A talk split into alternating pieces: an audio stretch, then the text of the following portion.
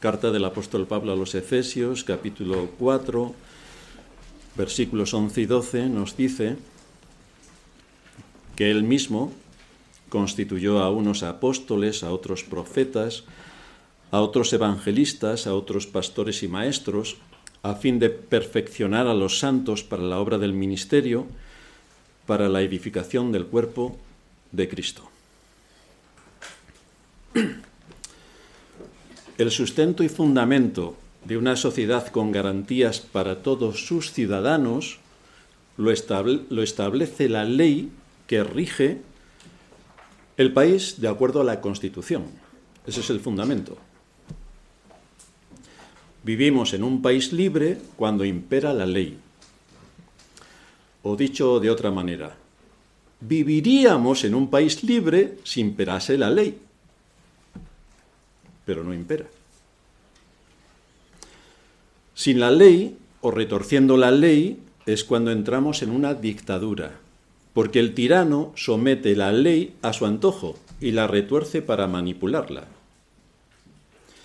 Fijaos que esto es bastante severo, porque ni aun Dios mismo, que establece la ley, se saltó la ley, sino que ajustició y no perdonó ni a su propio Hijo, porque la ley lo establecía. No dará por inocente al culpable. Para que nosotros no seamos declarados culpables, Cristo pagó por nosotros para hacer satisfacción de la ley. O sea que ni Dios mismo se saltó la ley pero los gobiernos humanos sí lo hacen. Puede que os suene familiar a lo mejor por el país en el que vivimos y que además en todos los países estamos casi así, donde la ley para cierta categoría de ciudadanos no se aplica. Para nosotros sí. Pero para cierta clase de ciudadanos, los que están en las altas esferas, no se aplica la ley, sino que ellos manipulan la ley a su antojo. Pero esto no es nuevo, queridos hermanos. Tuvieron una escuela. La Iglesia de Roma manipuló la ley que Dios le dio al hombre y que viene establecida en los diez mandamientos, según aparece recogida en el libro de Éxodo, capítulo 20, donde Dios le entregó a Moisés las dos tablas de la ley escritas con su dedo en tablas de piedra para que nadie se le ocurriera borrarla. Pero vamos a hacer un comparativo entre lo que Dios dice en su palabra en cuanto a los diez mandamientos y lo que dice la Iglesia de Roma en cuanto a los diez mandamientos y luego lo que la Iglesia evangélica se cree, que eso es otra historia. Primer mandamiento según la enseñanza de las Escrituras, lo que Dios estableció. Primer mandamiento. No tendrás dioses ajenos delante de mí. Primer mandamiento en el catecismo de la Iglesia de Roma. Amarás a Dios sobre todas las cosas. Pero esto no es lo que dice el primer mandamiento. Pero ¿a quién le importa? Si es el amor. El amor. Segundo mandamiento. Según las escrituras, según lo que Dios escribió con su dedo en tablas de piedra. No te harás imagen ni ninguna semejanza de lo que está arriba en los cielos, ni abajo en la tierra, ni en las aguas debajo de la tierra. No te inclinarás a ellas, ni las honrarás. Segundo mandamiento de la Iglesia de Roma en su catecismo. No tomarás el nombre de Dios en vano. ¿Aquí qué ha pasado? Bueno, solamente tenemos que mirar las iglesias católicas, que están plagadas de idolatría.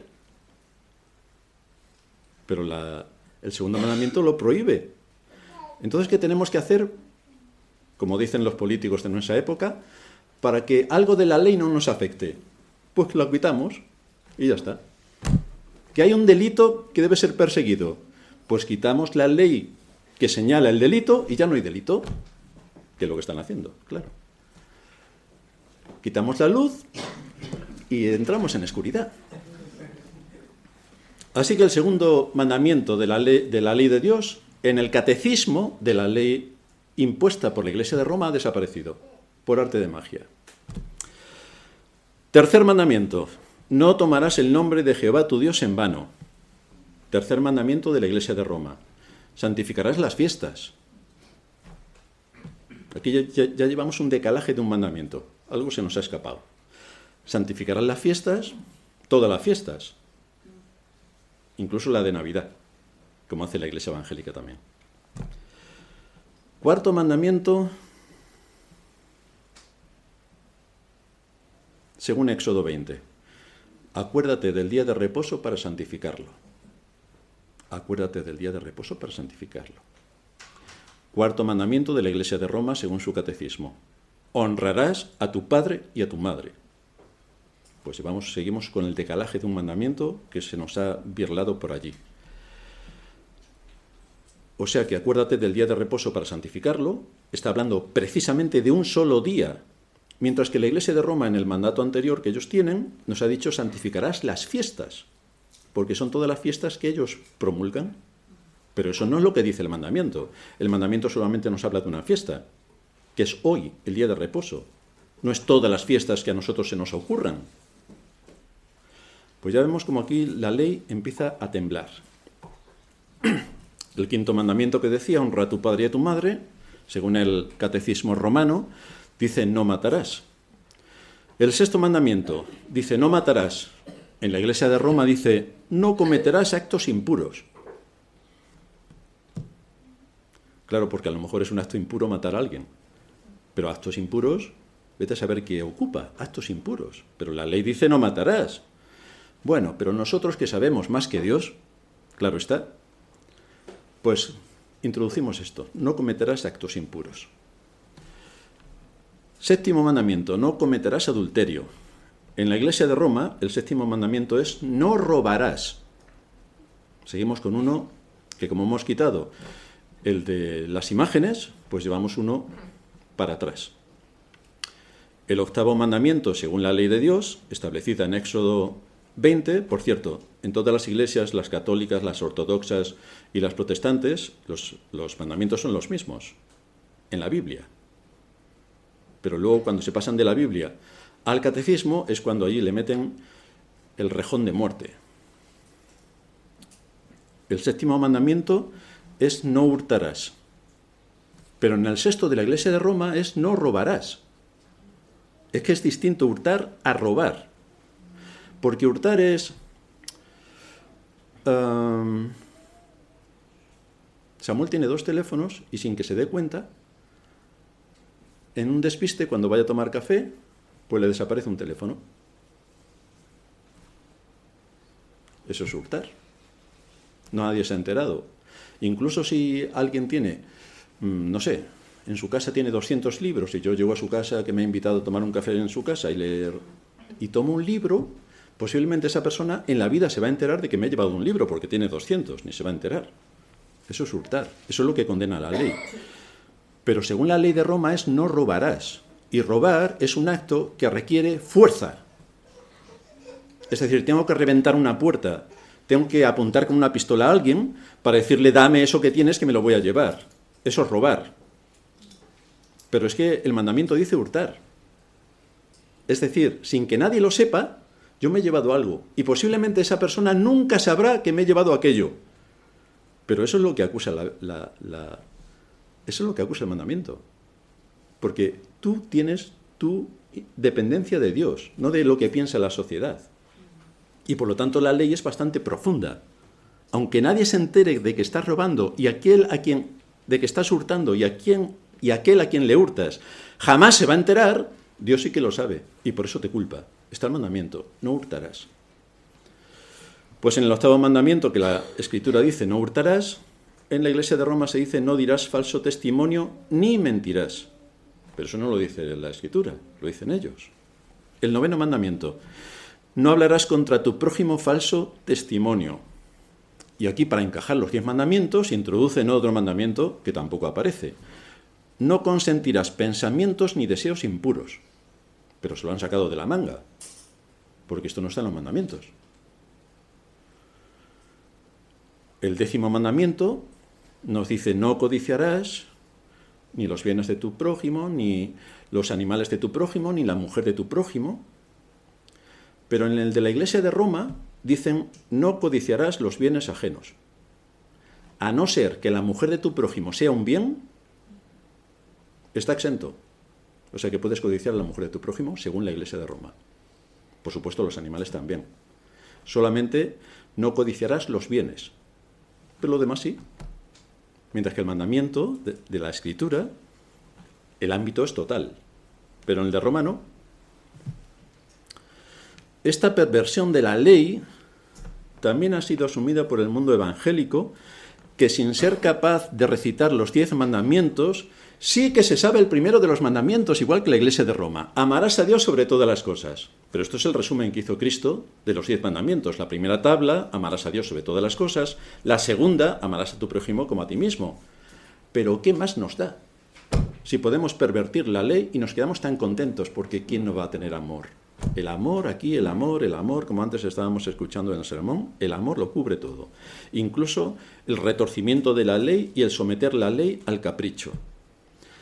Así que, siguiendo la perversión de lo que la Iglesia de Roma ha hecho violando la ley, el mundo evangélico se suma al error y lo único que hacen es evidenciar su ignorancia estratosférica. Porque esto es lo que se demuestra. ¿Cómo podemos asumir que defendemos la verdad cuando la ley se ha pervertido y el pueblo creyente no se ha dado ni cuenta? Porque no la conoce. Yo no sé si algunos de los que le gusta el Real Madrid, que hay aquí bastantes, le cambian un día el portero y me ponen a mí, por ejemplo, y le cambian a algunos jugadores y le ponen a la señora Carmen, a Cristina, a algunos otros, y los aficionados no se dan cuenta. Dicen, vaya, hoy nos han metido 100 goles a cero. Cosas de la vida, claro, a mí me pueden meter todos los goles que quieran de portero. Pero esto pasa en la iglesia. Y la iglesia no se da ni cuenta de que la están engañando, ni cuenta. Así que si no se da ni cuenta del tema de la ley, ¿qué ocurre con las doctrinas? ¿Cuál es la garantía que tenemos de que las doctrinas no hayan seguido la misma suerte? Pues no tenemos ninguna garantía. Ninguna. Así que siguiendo nuestros estudios sobre la doctrina de la Iglesia, podemos ver la necesidad de que tengamos pastores que defiendan la verdad, que identifiquen el error y que protejan a sus congregaciones de toda la perversión que se está produciendo en todas las esferas del conocimiento y que sigue un curso imparable. Porque es el papel de Satanás como mentiroso y homicida el de corromper las fuentes del conocimiento, que están en la ciencia y están en la religión. Y aunque tenemos en el mundo cristiano muchos supuestos científicos de pacotilla, tengo que añadir, que defienden la ciencia a ciegas, cuando la escritura nos anuncia que ahí está la corrupción en las fuentes del conocimiento, la ciencia y la religión. Ahí está la mayor de las corrupciones. Y todo esto es manipulado para llevar a las almas al infierno. Así que tenemos una batalla importante delante de nosotros, si abrimos los ojos, claro. Hoy vamos a responder a cuatro preguntas interesantes. La primera, ¿cómo impactan los dones de Cristo en la Iglesia? ¿Cómo impactan los dones de Cristo en la Iglesia? La segunda, ¿qué significa perfeccionar a los santos? Que es de lo que nos ha hablado nuestro texto. La tercera, ¿cuáles son sus implicaciones? Y la cuarta, ¿Cómo afecta la predicación a todo lo que estamos exponiendo? ¿Cómo afecta la predicación a la conciencia y a la vida? Así que vamos a responder a estas preguntas. En primer lugar, ¿cómo impactan los dones de Cristo a la Iglesia? El versículo 12 que hemos leído tiene como propósito señalar cuál es el objetivo de los dones dados por Cristo a la Iglesia. Y él dice, a fin de perfeccionar a los santos, ese es el objetivo, a fin de perfeccionar a los santos para la obra del ministerio, para la edificación del cuerpo de Cristo. Este es un objetivo importante, el que aquí está marcando el apóstol. Cristo da estos oficios a la Iglesia para transmitir su palabra, para enseñar, para guiar y para dirigir a la Iglesia, teniendo en cuenta que vivimos en el mundo del engaño. Por lo tanto, necesitamos hombres fieles que dirijan al rebaño. Cristo trata con cada uno de los creyentes a través de los hombres, de los dones que Él da a su iglesia para ministrar su palabra, para servir a su pueblo con un objetivo concreto, transmitir con fidelidad las escrituras. Ese es su objetivo, transmitir con fidelidad las escrituras.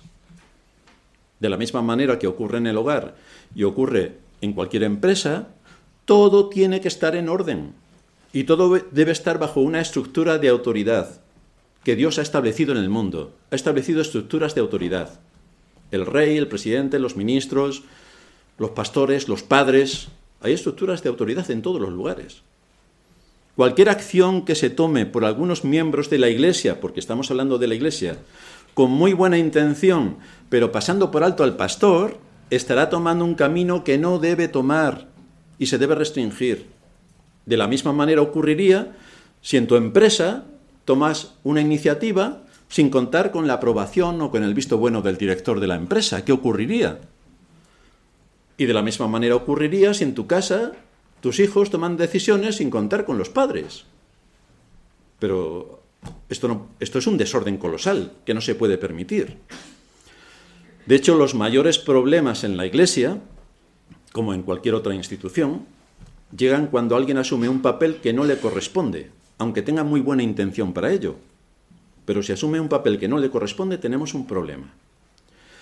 Cada uno de los miembros, en dependencia de la cabeza, que es Cristo, debe asumir la función que le compete respecto a lo que el Espíritu determina. Y es que el Espíritu coloca en el cuerpo a cada uno como él considera.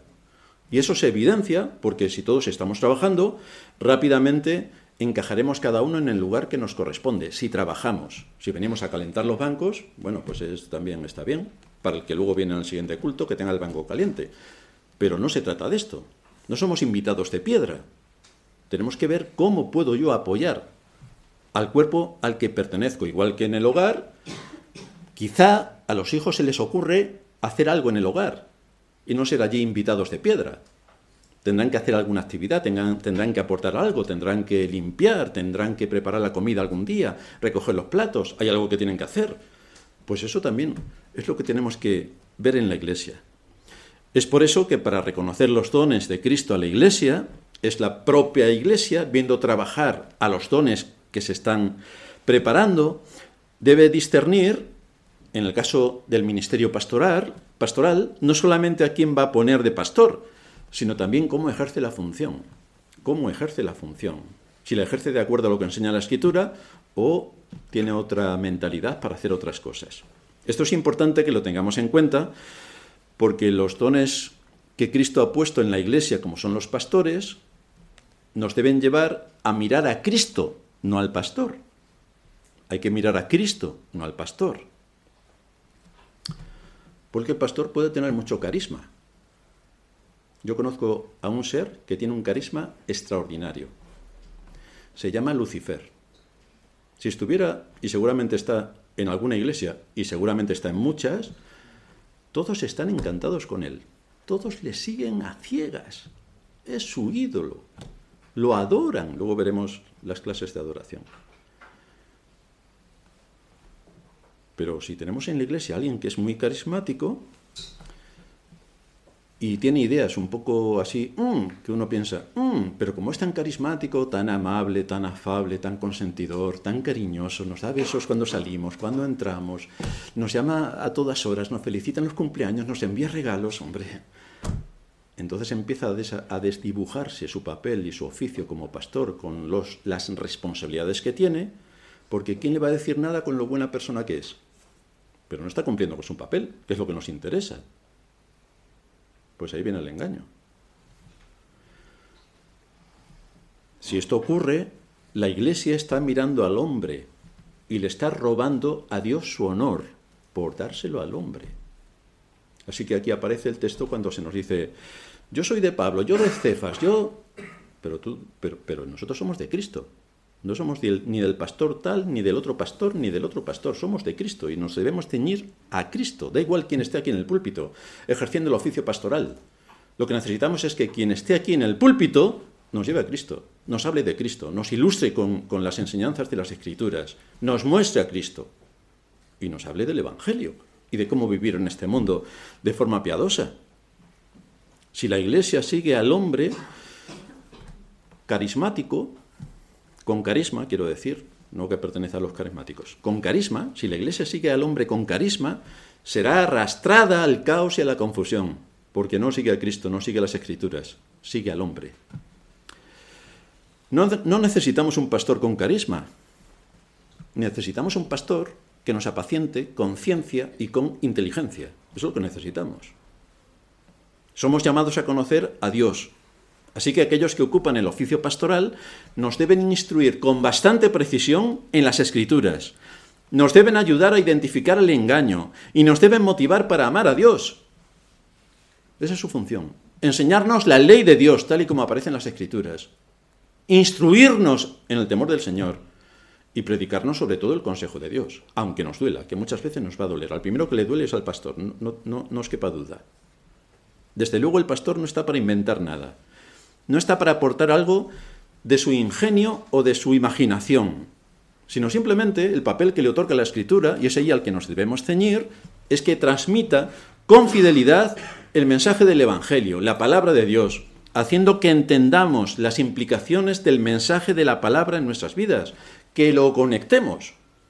Esta es una labor extraordinaria y tenemos que suplicar la ayuda del Espíritu Santo cada vez que vamos a exponernos a la palabra, porque escuchamos y nos falta la conexión para ver cómo nos sigue a nosotros, qué me tiene que decir la palabra a mí, a mí en concreto, porque la palabra habla de ti, habla de ti. Desde luego esto esperamos de los jueces, que apliquen con rigor la ley. Mejor dicho, esto es lo que deberíamos esperar de los jueces. Pero desde luego esto es lo que esperamos de los pastores. Esto es lo que esperamos. Que sean rigurosos en la exposición de la palabra y se ciñan con rigor a la palabra. Si se pervierte la ley, como hemos visto con los diez mandamientos, entonces entramos en un caos total porque no sabemos ni lo que creemos. ¿Por qué la sociedad en la que vivimos piensa completamente distinto a como pensaba hace 100 años? ¿Y por qué la iglesia de hoy piensa totalmente distinto a hace 100 años? Pero si la palabra de Dios es inmutable, ¿cómo puede ser que la iglesia haya cambiado tanto? Porque ha cambiado la sociedad. Así que su, su base no está en la escritura, está en la cultura. Y así vamos. Dios nos ha dado los diez mandamientos y son ellos los que rigen la vida de todo ser humano debajo del cielo. Es para todo ser humano, no es para los judíos, los hebreos y toda la cantinela que dentro del mundo evangelicoide nos cuentan. Los diez mandamientos son para todos, para todos. La perversión o la ignorancia que la Iglesia hace de ellos la ubica en el contexto de los gobiernos más corruptos que hay sobre la tierra. Y es exactamente eso lo que, lo que ha hecho la Iglesia de Roma, la Iglesia ortodoxa y en gran parte, en grandísima parte, la Iglesia evangélica. Por eso tenemos una adoración falsa en la mayoría de las iglesias evangélicas. Porque si ni tan siquiera atienden la ley, mucho menos van a atender los principios que se derivan de la ley, los cuales ignoran por completo. Por esta razón, vemos a las iglesias, una tras otra, seguir la corriente de este mundo, seguir la moda de cada momento, aceptando ir al son de la comparsa que se toca en cada época, yendo por el camino ancho y siguiendo la multitud. Eso sí, con una pegatina que dice, yo soy cristiano, Dios te ama, y hay cinco cosas maravillosas que debes saber. Esa pegatina en el infierno también arde, igual que el resto. Eso no vale para nada. Pero el riesgo no es solamente que tengamos un pastor con carisma, sino que haya alguien en la iglesia con carisma. Y los hermanos empiezan a desviar su vista del pastor y empiezan a mirar a la otra persona que tiene carisma, y puede ser hombre o mujer. Entonces le empiezan, como tiene tanto carisma, es tan amable, tan agradable, tan sonriente, tan apacible, tan... Le empiezan a contar sus cosas y sus problemas y todo lo demás que viene por ahí. Y el pastor se empieza a quedar en un segundo plano porque esa otra persona que tiene el carisma, con muy buena voluntad, por supuesto, empieza a hacer... Si eso ocurre en una iglesia, la división está a las puertas. Porque el pastor va por un camino y esa persona va por otro. Y tarde o temprano, aquello revienta. Así que la iglesia tiene que tener bien claro, tiene que tener bien claro quién es su pastor y someterse a lo que la escritura establece respecto a quién es el pastor en la iglesia. Y no hay más pastores. No es que un hermano o una hermana tenga mucho carisma y entonces allí me voy yo a contarle todos mis asuntos, a pedir consejo, a que me ilustre, a que me guíe, porque esa persona, sin querer, está siendo usada por el maligno para empezar a hacer división en la iglesia, porque habrá una parte que sigue fielmente el ministerio pastoral y otra parte que empieza a ver que tiene, es que, ¿dónde vas a comparar esa otra persona carismática, en el sentido de que tiene carisma, con el pastor, que siempre está serio? Yo me voy con alguien que me cuente chistes y tenga alegría en la vida. Pero eso supone un problema en la iglesia extraordinario. Lo digo porque también hemos tenido experiencias de este tipo y no han acabado bien. Y esto en ninguna iglesia puede acabar bien. En ninguna. Hay un propósito específico por el que Dios ha establecido en la iglesia darle pastores, pastores, hombres. Luego entraremos en otro sermón por qué son hombres y no porque todo vale. Hombres. Y es lo que nos lleva a nuestro segundo punto. Es el de perfeccionar a los santos. ¿Qué significa perfeccionar a los santos? ¿Qué significa? Parece que esto no lo tiene claro la cristiandad a tenor de la actividad festiva que realiza donde no se están dando ni cuenta de que hoy, Día del Señor, es un anticipo del cielo. Recordamos también la resurrección de Cristo y tenemos que ser conscientes de prepararnos para nuestra entrada en la eternidad, que hoy también se nos recuerda, vamos a entrar en la eternidad. Estamos también preparándonos, no solamente en todo lo que tenemos que hacer en este mundo, sino que estamos a un paso de la eternidad. Y por lo tanto es algo bastante serio de lo que hablamos. ¿Pero esto importa algo en la cristiandad? La frase perfeccionar a los santos aparece con este sentido únicamente aquí en, todo el Nuevo Testamento, pero el término derivado de perfeccionar es más frecuente y puede comunicar la idea de arreglar, restaurar o completar. ¿Quieres ser perfeccionado? ¿Quieres ser perfeccionado? Si a mí me lo preguntan, digo, por supuesto que sí, quiero ser perfeccionado. ¿Y cuáles son los medios que Dios establece para esto? ¿Cuáles son los medios? ¿Porque esto viene por arte de magia o cómo funciona? Resulta que es a través de los hombres que Dios nos ha dado como pastores. Porque Él mismo constituyó, dice el versículo anterior, el 11, Él mismo constituyó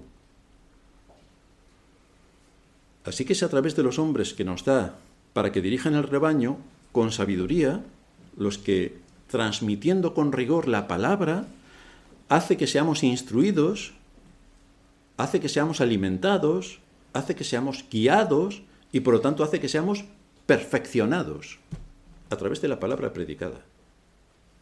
Ese es uno de los papeles por los que Dios da dones a su iglesia, como son los pastores. Este objetivo definido para perfeccionar a los santos es para que los creyentes puedan hacer un servicio que es común a todos los santos con un objetivo. Dice Pablo, la obra del ministerio. Si esto lo hubieran escuchado, que aquí se ha predicado ya bastante sobre esto, otros muchos que ya no están, pues tenían que responder a bastantes preguntas.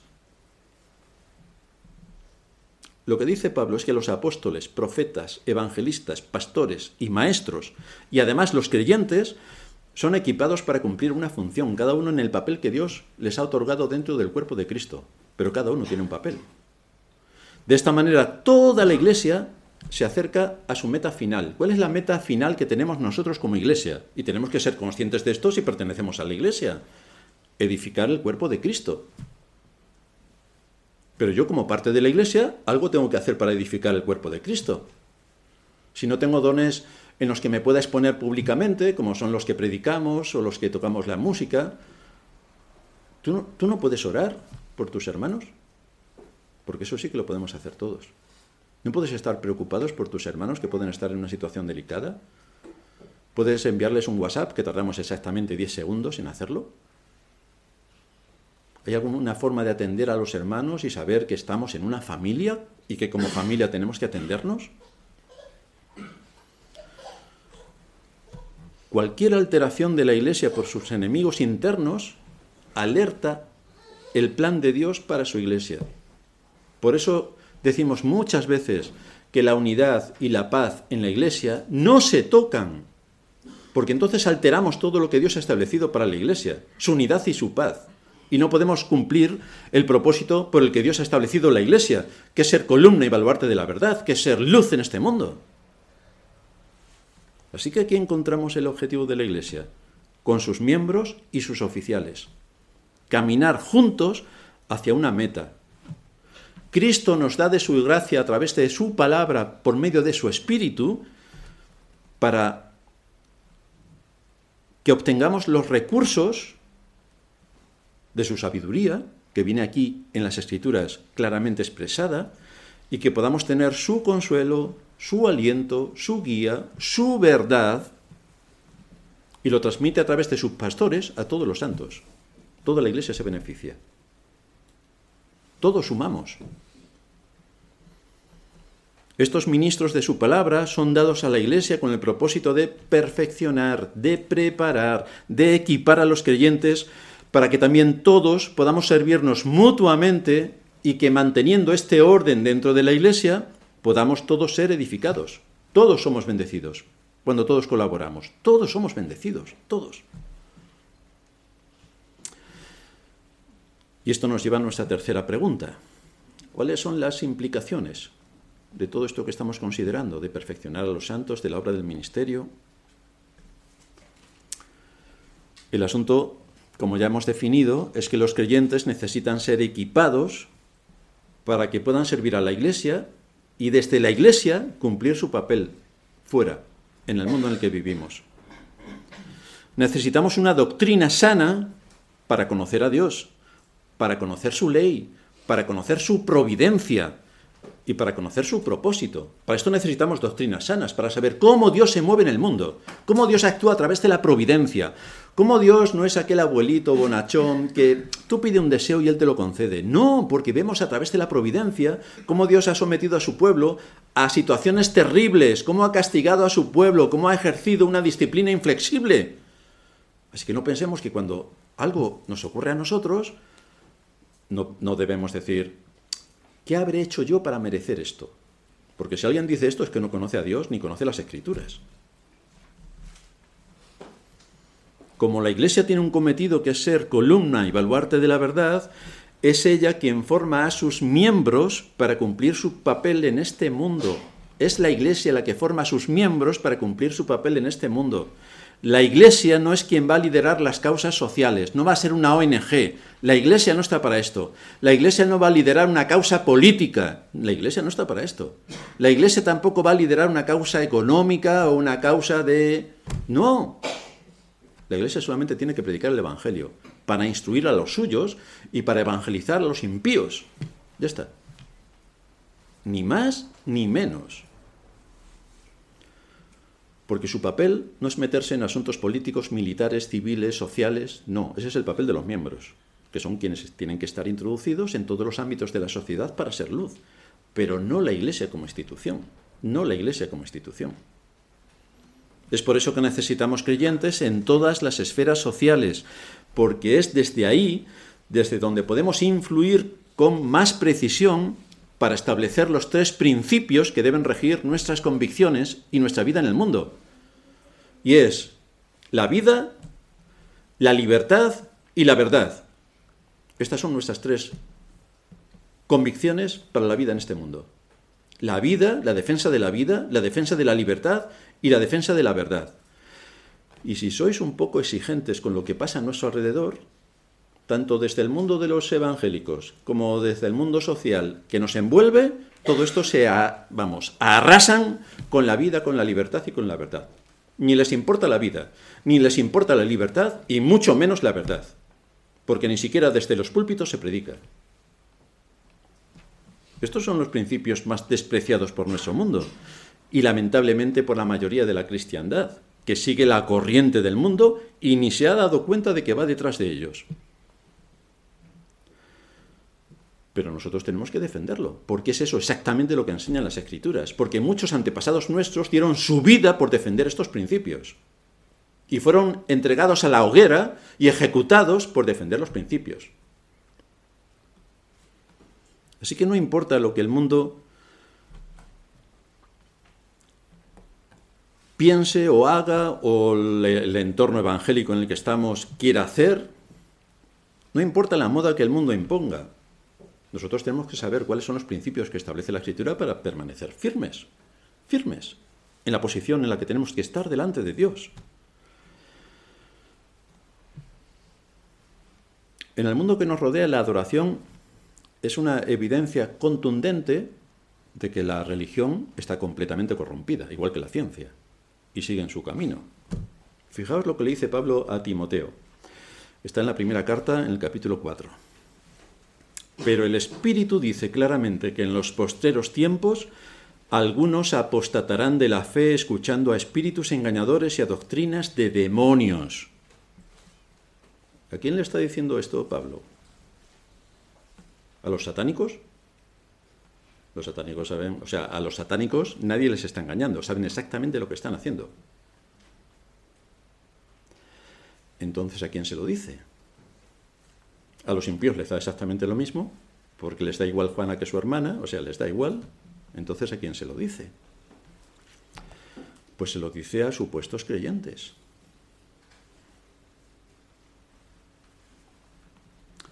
Va dirigido a supuestos creyentes que asisten a su iglesia, pero que evidencian su apostasía en que ya no adoran al Dios de las Escrituras. Porque ha sido cambiada. Como los diez mandamientos han sido cambiados, también la adoración es cambiada, las doctrinas son cambiadas asumen los engaños y en vez de someterse a la doctrina bíblica y estudiar con rigor las escrituras, que es donde está la luz que podemos tener para vivir en este mundo, más bien introducen variaciones. Y esto, Cristo dijo, o estás conmigo o estás contra mí. Es decir, o adoras a Dios o adoras a los demonios. De esto está hablando el apóstol. Que cuando no se adora a Dios, se adora a los demonios.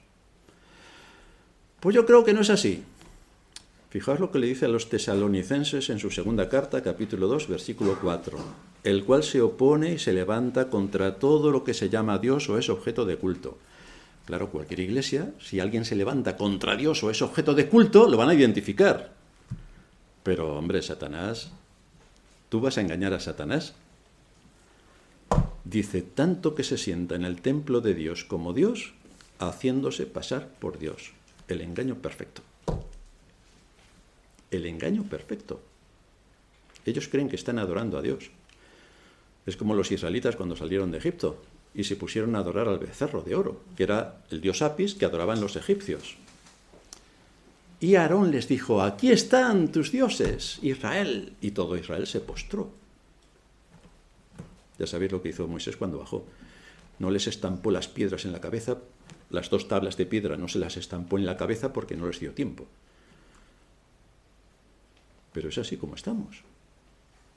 Se está adorando a, los demonios y se está exponiendo doctrinas de demonios que van en contra de toda la evidencia bíblica y de todo el rigor bíblico. Ese es el mundo en el que estamos. Este es el engaño terrible que la cristiandad ha asumido. Cree que está adorando a Dios y está adorando a Satanás según lo que dice la escritura. Por eso también en otro sitio la escritura habla de la sinagoga de Satanás, que evidentemente tiene que ver con esto. Pero la labor de un pastor es ser fiel al espíritu de la escritura e impedir por todos los medios semejante perversión de la verdad que se produzca en su iglesia y con aquellas ovejas que Cristo ha puesto bajo su cuidado. Es parte de la labor pastoral ser fiel a su iglesia y a las almas que tiene bajo su responsabilidad. Y es su labor supervisar al rebaño, mostrarle con la precisión de un cirujano médico de qué manera tiene que aplicar esa palabra predicada a su situación particular, lo cual no es una tarea fácil. No es una tarea fácil. Si el pastor quiere agradar a todos, no va a poder exponer todo el consejo de Dios. ¿no? Porque unos de una cosa, otros de otra y otros de otra, a nadie le viene bien que le expongan toda la palabra. Salvo que sea un verdadero creyente que diga yo quiero que ser exhortado, porque yo quiero arrepentirme de mis pecados. Pero me los tienes que señalar con las escrituras. Tienes que traer luz a mi vida para que pueda arrepentirme, porque quiero vivir bajo el temor de Dios, humildemente. Pero cuando un, un pastor quiere congraciarse con todos, que todos estén a gusto, que nadie se ofenda, que nadie se ofenda. Pues entonces no está cumpliendo con su papel. Porque lo que me hace la ley es afectar a mi conciencia. Pero si no va a afectar a mi conciencia, pues estoy aquí pasando un buen rato con los hermanos, luego me tomo un café y luego seguramente alguien me va a invitar a comer y lo pasamos el domingo tan, tan bien. Pero este no es el papel, o sea, esto, esto no es el domingo, esto no es adorar a Dios, esto es tener un domingo o un día de entretenimiento social, nada más. Pero si queremos que la escritura nos afecte, debemos poner en el ministerio hombres que sean rigurosos con la escritura. Tenemos que considerar atentamente cuando la escritura nos habla de perfeccionar a los santos, restaurarlos, equiparlos. Y veremos que siempre se hace a través del ministerio de la palabra, lo cual nos, lleva a nuestra cuarta pregunta. ¿Cómo afecta la predicación? ¿Cómo nos afecta la exposición de la palabra? ¿Cuál es el efecto de la palabra de Dios recibida con fe y con obediencia y con humildad? Porque es Dios quien habla. Pues ese es el fruto que, produce el Espíritu. Amor, gozo, paz, paciencia, benignidad, bondad, fe, mansedumbre y templanza. Este es el fruto del Espíritu el poder sujetarnos unos a otros en el temor de Dios. En el temor de Dios. Actuar con temor todos los días de nuestra peregrinación, sabiendo que servimos a Dios, pero no desde una posición buenista, sino desde el conocimiento que me dan las escrituras para saber qué es lo que Dios determina en su palabra y cómo me tengo que someter a ella en obediencia. Soy yo el que tiene que obedecer. Esto va a incluir que cuando la palabra sea expuesta, o seamos exhortados, realmente se evidencia un arrepentimiento sincero, una restitución del agravio si se ha cometido un agravio, pero también que ese creyente se prepare para el día de su encuentro con Cristo, porque de esto también hablamos. Nuestra vida aquí es muy breve. Dentro de nada, fijaos, los niños que tienen cinco años, Sumamos 10, 10, ya tienen 25. Vaya, qué jóvenes, cómo han crecido, qué guapos están, ya ni los conozco. 10, 10, tienen 45. Vaya, sí que ha madurado, le empiezan a aparecer algunas arrugas. 10, 10, tiene 65. Está pensando en la jubilación. Bueno, se ha quedado sin pelo, el poco pelo que tiene ya es blanco. 10, 10, ya no está en este mundo. Ya se ha ido. Pero ahí estamos todos. Ahí estamos todos. Por tanto, hoy también se nos recuerda si estamos preparados para si el Señor nos llama, ¿qué va a pasar? ¿Dónde estoy? No importa lo, lo malo que haya sido, importa si me he arrepentido. Eso es lo que importa. Por eso somos instruidos por medio de la palabra, que es la que toma el Espíritu Santo para aplicarla a nuestras vidas, a nuestra situación particular qué cosas concretas de mi vida afectan a esta predicación de la palabra. Así que para poder tratar problemas de nuestro carácter, tenemos que ser pastoreados de cerca y de una forma personal, como lo hace un padre con su hijo o una madre. Deficiencias de carácter. Pues todo lo que sois padres sabéis las deficiencias de carácter de vuestros hijos y que además son reincidentes y continuamente hay que estarle, Pepito, que no hagas esto, Pepito. Te lo he dicho 500 veces. Bueno, pues lo tienes que decir otras 500 porque no se entera. Pero tienes que ser insistente. Pero eso es lo mismo que hace un pastor. Lo que esperamos es que haya buena voluntad y un carácter afable para responder a la exhortación. Esto ocurre porque a veces no entendemos las implicaciones de ciertas verdades en nuestra vida, o quizá no nos hemos dado cuenta de que estamos cayendo en tal pecado, sin querer, somos inconsistentes, somos inconscientes de esto que ha ocurrido.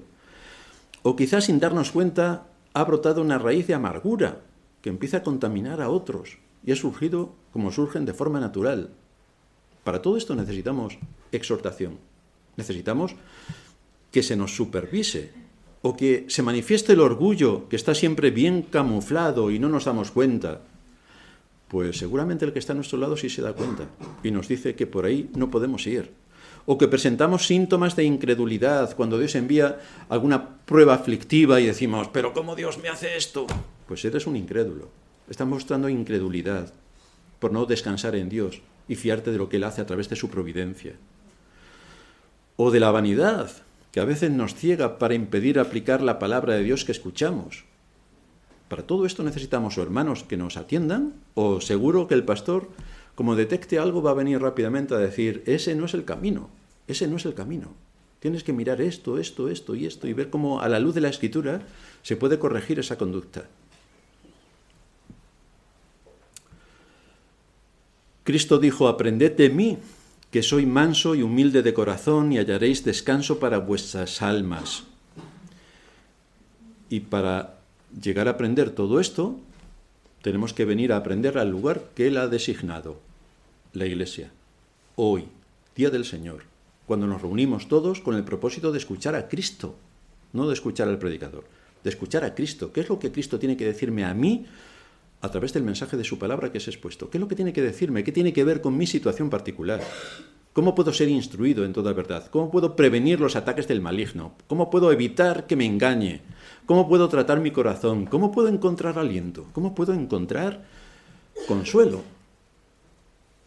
Por lo tanto, cuando me he asegurado de que cada cosa está en su sitio, que estoy en una iglesia seria, con un ministerio o con un pastor serio y en comunión con otras iglesias serias donde yo puedo constatar este hecho y con quienes también puedo tener una comunión real, cuando me he asegurado de todo esto, entonces puedo descansar en que Dios me enseñará, me consolará, me alentará y me guiará. Porque estoy en una iglesia seria, que busca este objetivo, ningún otro. Y así estamos formando a los hombres que vendrán después. Este es el objetivo, servir a Cristo con fidelidad, exponer su palabra con rigor. Y así encuentro que si estoy afligido y desconsolado, debo leer la Biblia. Pero también sé que Dios usa a mis hermanos para darme consuelo. Dice Pablo cuando estaba en una situación bastante difícil, 2 Corintios 7:7. Dice que Dios nos consoló con la llegada de Tito. Así que Tito fue un medio que Dios usó para consolarlo. Y no solamente con su venida, sigue diciendo Pablo, sino también con la consolación con, la que él había sido consolado en cuanto a vosotros, a la iglesia. Tito fue consolado por la iglesia. Y luego Tito llevó esa consolación que él había tomado y la transmitió a Pablo en cuanto a vosotros, haciéndonos saber vuestro gran afecto, vuestro llanto, vuestra solicitud por mí, de manera que me regocijé aún más. ¿Cómo recibió el consuelo? Por sus hermanos. Ahí recibió el consuelo.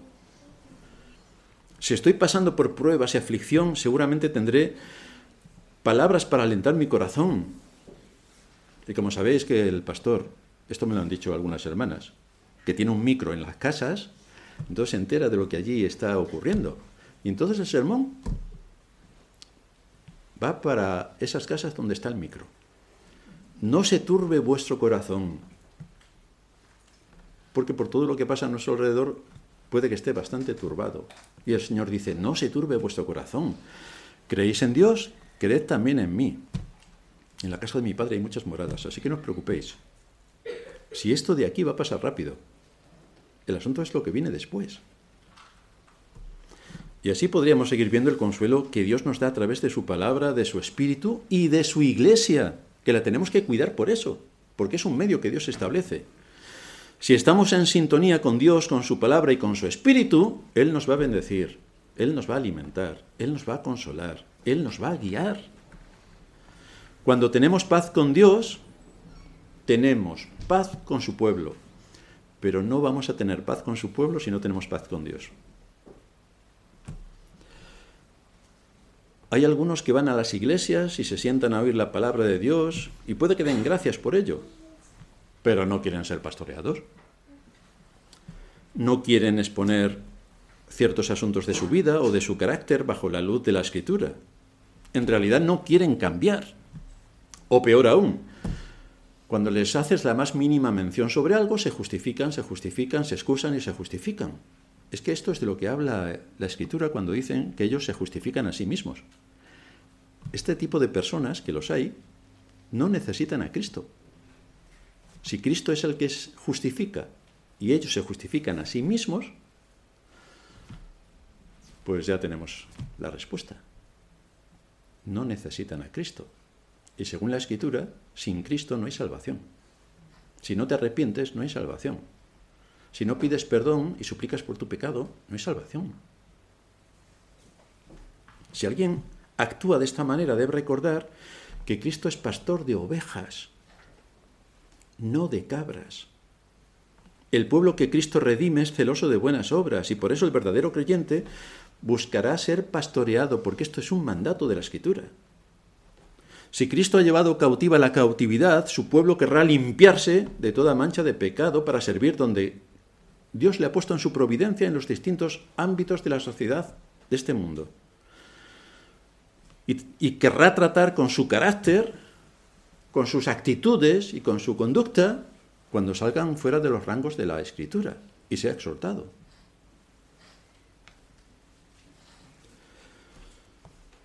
¿A qué conclusión nos lleva todo esto?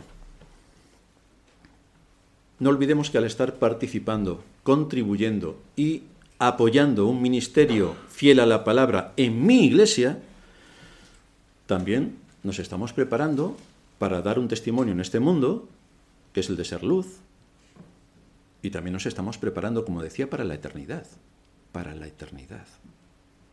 El Espíritu Santo nos ha dado vida para que podamos disfrutar con Cristo, que es la vida eterna.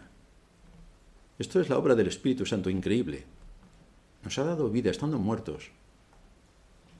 Nos dice la Escritura que en Él estaba la vida y la vida era la luz de los hombres y que es en su luz que veremos la luz. Y todo esto nos une a nuestra iglesia, nos une a la iglesia, sea donde sea, en la iglesia que estemos, alrededor del mundo, pero que busquemos ese mismo propósito de la unidad dentro de la iglesia. Es por eso que debemos tener un conocimiento riguroso de las escrituras, para no dejarnos arrastrar por el misticismo, ni por el buenismo, ni por el espiritualismo, por supuesto no del socialismo, que ya te mueres. No, ¿Qué es lo que enseña con rigor la palabra? Yo quiero ser expuesto con rigor a la palabra, que me ilumine, que me enseñe, que me instruya. Yo quiero esto de las escrituras. Quiero esto de cualquier hermano, predicador que se sube al púlpito. Quiero aprender. Y cada vez que vengo a la casa del Señor, quiero aprender. No, no quiero que me cuenten cosas que ya sé. Llevo, no voy a decir los años que llevo en la iglesia, porque entonces sabréis mi edad. Pero llevo desde que nací. Y muchos de vosotros también. Por lo tanto, cuando vengo y se abren las escrituras, quiero aprender. No quiero que me cuenten lo que ya sé, quiero aprender. Esto es lo que hace un ministerio fiel. Cada día del Señor aprendes, siempre. Cada día del Señor aprendes. Siempre hay matices que has pasado por alto. Siempre tu vida está en unas circunstancias distintas que antes no te habías dado cuenta de que ese texto hablaba de y resulta que está hablando de ti. Bienvenido. Esta es la obra que hace el Espíritu. Es la palabra de Dios la que es aplicada en el corazón por medio del Espíritu.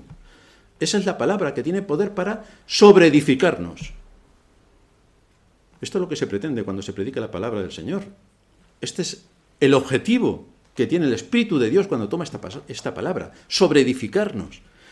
De ahí que por medio de ella el Espíritu nos da conocimiento y nos enseña a amar más a Dios, desde luego nos muestra mucho más nuestro pecado. Así que quien quiera ser ignorante y decir que no tiene pecado, no debe estudiar las escrituras, porque cuando empiezas a estudiar las escrituras, el foco es extraordinario. Y entonces sabes que eres un pecador, pero vamos, estratosférico, que debes pedir continuamente perdón al Señor por casi todo, o mejor dicho, por todo. Pero Cristo es definido como aquel que nos imparte el conocimiento. Dice Isaías 11.2, reposará sobre él el Espíritu de Jehová, espíritu de sabiduría y de inteligencia, espíritu de consejo y de poder, espíritu de conocimiento y de temor del Señor. Pero esto es lo que yo también quiero.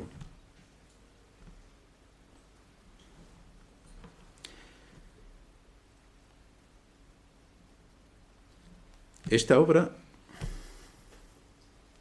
esta obra del Espíritu Santo está dispuesta para nosotros, pero tiene el condicionante de que requiere que nos nutramos de la palabra continuamente para estar fuertes y para saber el engaño y para conocer nuestro corazón y para arrepentirnos continuamente. Cuando comprendemos el alcance de la salvación que tenemos en Cristo y la obra eficaz, poderosa que lleva a cabo el Espíritu Santo, entonces somos apoyados para, somos equipados para apoyar a nuestra iglesia. En mi iglesia. es mi familia. Entonces es cuando estamos equipados para apoyar a nuestra iglesia, defender la fe que nos ha sido dada y afrontar la realidad de un mundo caído como en el que vivimos, donde todo está infectado. Pero nosotros somos llamados a ser luz. Tenemos que dar luz en el mundo de la ciencia, en el mundo de la religión, en todas las esferas sociales en las que podamos estar inmersos. Y tenemos que cumplir con nuestro propósito. Y todo está centralizado en la obra que el Espíritu Santo hace en medio de cada uno de nosotros, cómo nos convoca y nos reúne como miembros de la casa de Dios, como familia de Dios en la iglesia y cómo esto nos debe llevar a guardar nuestra iglesia. Y a que, y a que la unidad y la paz en la iglesia no se toquen, porque es nuestra familia. Y es así como evidenciamos la obra que el Espíritu de Dios está haciendo en medio de todos nosotros, para la honra de su nombre. Nada más. Así que con esto terminamos. Vamos a hablar. Gracias te damos, Señor, por darnos en tu palabra todos los medios que necesitamos para poder comprenderla. Gracias por darnos también de tu Espíritu, que es quien alumbra los ojos de nuestro entendimiento, para poder profundizar en ella y entender lo que en ella se nos está diciendo.